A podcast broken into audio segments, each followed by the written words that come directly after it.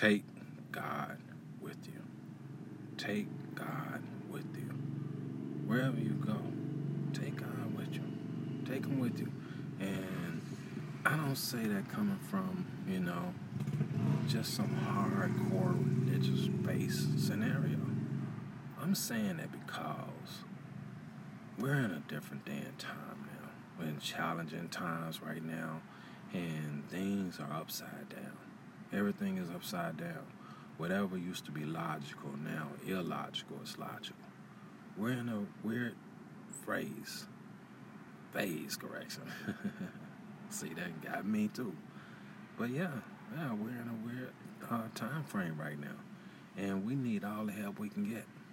I always will say, take God with you. What made me really resonate with that, and what made me really gravitate to that was, you know, at a young age, I just, I don't know, something that happened. Like a light went off. And I felt like I wanted to have some spiritual grounding. I did. I wanted to have some rules in place that would guide me, keep me grounded, you know. Uh, coming from an impoverished background, I didn't want to find myself getting in trouble. I didn't want to find myself, you know, lost. And so I chose to bring in some uh, spiritual assistance, you know, to keep me, you know, focused. Keep me focused. Thing is that you know, when you're talking about living our everyday lives, the everyday challenges we face, you know, what is to be gained by living it on a 50 50 proposition? Meaning, you you leaving it up to hope it goes great, hope it doesn't. I mean, hope it goes great, and if it doesn't, then hey, I'm not surprised. I don't want to live like that. I don't want to see you living like that. I want to see you have you know, the greatest of fortitude and, you know, gratification of life. A lot of big words there, right? A lot of big words there. But basically, what it means is I want you to see you happy. I want to see you having joy. I want to see you smiling as much as you can. And when you're faced with challenges after challenges, I call them uh, NEs, never ending, never ending. Every other minute or something new come and somebody calling with something new and it's just my goodness what the heck? Miss me with all that right? Right? And you could be trapped in an environment that that's all life is.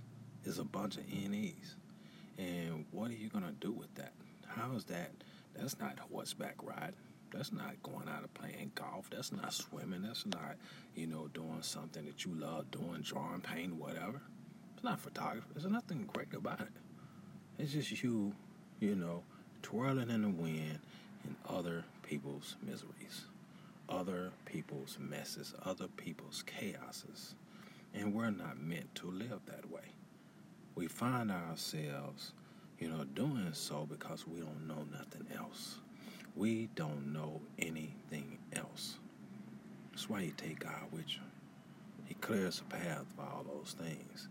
He gets those things out of your way. He makes you see where sometimes you are the problem, trying to be, you know, the problem solver of everyone else's life. You're losing time, losing money, losing effort, losing, you know, love, and all these things while you're spending time dealing with never ending scenarios. And I can say from experience that it is really stressful. you know, I don't think you can come with a better word than that. I don't think you come with a more defined word than stressful. And I have learned, someone told me this. And when they said it, the, a light switch went off. Stress can kill you. Stress can kill you. And the minute they said it, I knew they were talking to me. And they weren't talking to me anyway. But I knew specifically they were talking to my spirit. You know, I was talking to my soul because I was having health issues all of a sudden. Weird. That's very weird for me. And I knew it was related to the stress. I just couldn't pinpoint it for sure until that person said that, which is God's spiritual message to me to confirm that stress can kill you. It can kill you. And what a horrible way to go. What a horrible way to go. Haven't even lived our best life yet. And stress came and took us out. Take God with you. Take God with you. Everywhere you go, everything you do, you know, have Him with you. Have Him with you. You don't have to, you know, I'm not to, I'm never to be one to try to just push carrying a Bible with you each and every way you go. I'm not against it. Not at all.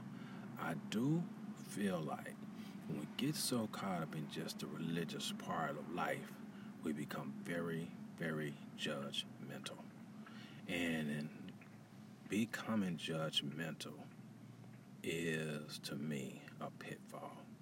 A pitfall because you don't realize you're judging others where they're not living this way, so they're unwholesome, where they're not doing this and they're this.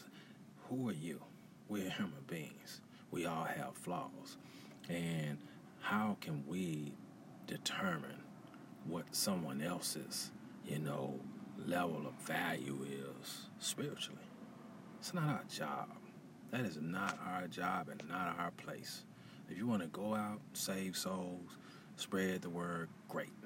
Leave it there.